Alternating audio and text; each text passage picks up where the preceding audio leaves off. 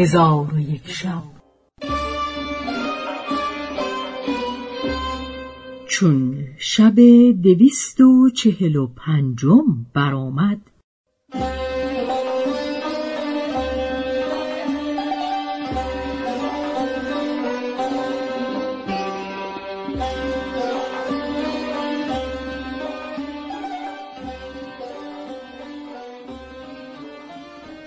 گفت ای ملک جوانبخت.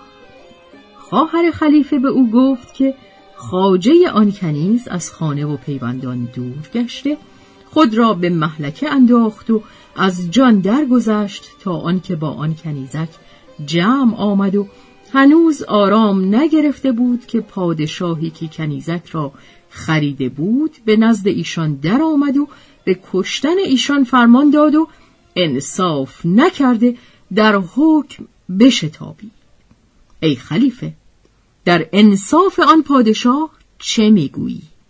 خلیفه گفت این کاریست شگفت و آن ملک را سزاوار این بود که هنگام قدرت عفو کند و از آن که ملک را واجب بود که سه چیز نگاه دارد. نخست این ملاحظه بایست کرد که ایشان همدیگر را دوست می داشتند. دوم این که ایشان در منزل ملک و در امان او بودند. و سیوم این که ملک را در حکم خود تأنی و آرام ضرور است.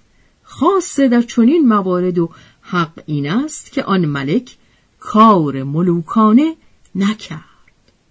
پس خواهر خلیفه گفت ای برادر، به خدای آسمان و زمینت سوگند می‌دهم که نعم را خواندن فرمای و بشنو که چه می‌خواند. خلیفه گفت ای نعم، بخوان. آنگاه نعم با نغمه‌های طرب‌انگیز این دو بیت برخواند: ما را مدار خار که ما عاشقیم و زار، بیمار و دلفگار و جدا مانده از دیار. ما را مگوی سرد که بس رنج دیده ایم از گشت آسمان و از آسیب روزگار.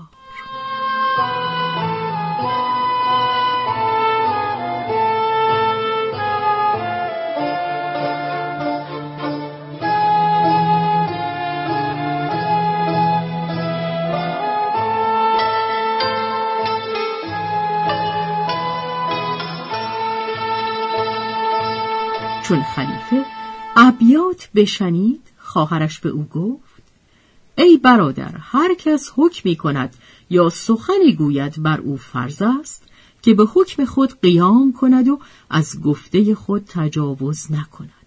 پس نعمت و نعم را گفت هر دو با هم برپا خیزید. هر دو برپا خواستند. خواهر خلیفه گفت ای خلیفه، این کنیزک که نعم نام دارد این همان کنیزکی است که دزدیده اند و حجاج ابن یوسف ثقفی او را دزدیده به نزد تو فرستاده است و آنچه در مکتوب نوشته که به ده هزار دینار خریده ام کذب محض و خلاف است. و این جوان که در جامعه زنان ایستاده نعمت ابن ربیع خواجه این کنیزه است. تو را به حرمت پدران پاکت سوگند می دهم که بر ایشان ببخشای و ایشان را به یکدیگر عطا کن و اجر و پاداش از خدا بخواه که ایشان به زیر حکم تو و در امان تو هستند. طعام و شراب تو نوشیده اند و من شفیع خون ایشان هستم. پس در آن هنگام خلیفه گفت ای خواهر، راست گفتی، من خود این حکم کردم و از حکم خود باز نگردم.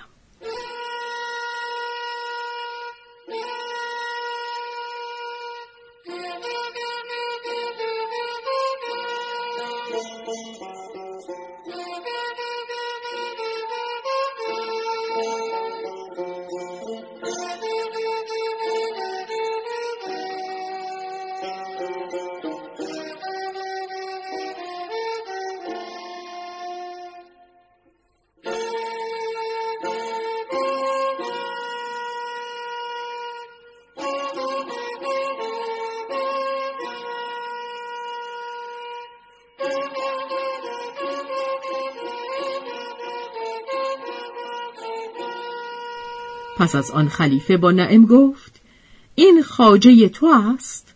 گفت: آری، خواجه من است. خلیفه گفت: بر شما باکی نیست، از شما درگذشته و شما را به یکدیگر بخشیدم. آنگاه با نعمت گفت: چگونه به مکان کنیز راه پیدا کردی و تو را که بدینجا راه نمود؟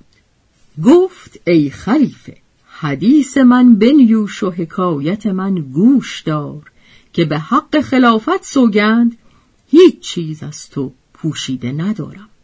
پس تمامت حدیث خود بیان کرد و آنچه که طبیب عجمی و عجوز دایه به او کرده بود باز گفت و از آمدن به قصر و غلط کردن درهای غرفه ها آگاهش کرد. خلیفه شگفت ماند و طبیب عجمی را بخواست و او را از جمله خاصان خود برگزید و او را خلعت و جایزه بخشوده و گفت: کس که چنین دانا و مدبر باشد فرض است که از خاصان و نزدیکان ما باشد. پس از آن به نعمت و نعم احسان و انعام کرد و عجوز دایه را امان بخشید و نعمت و نعم هفت روز در آنجا بماندند.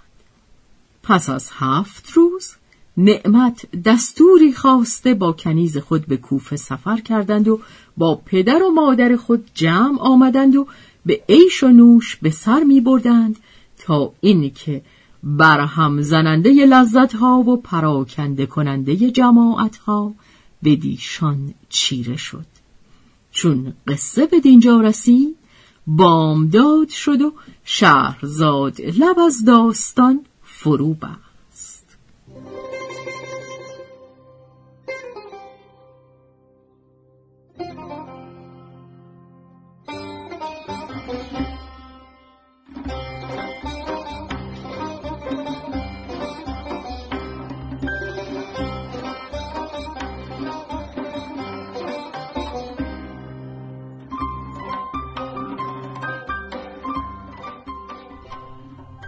به روایت شهرزاد فتوحی.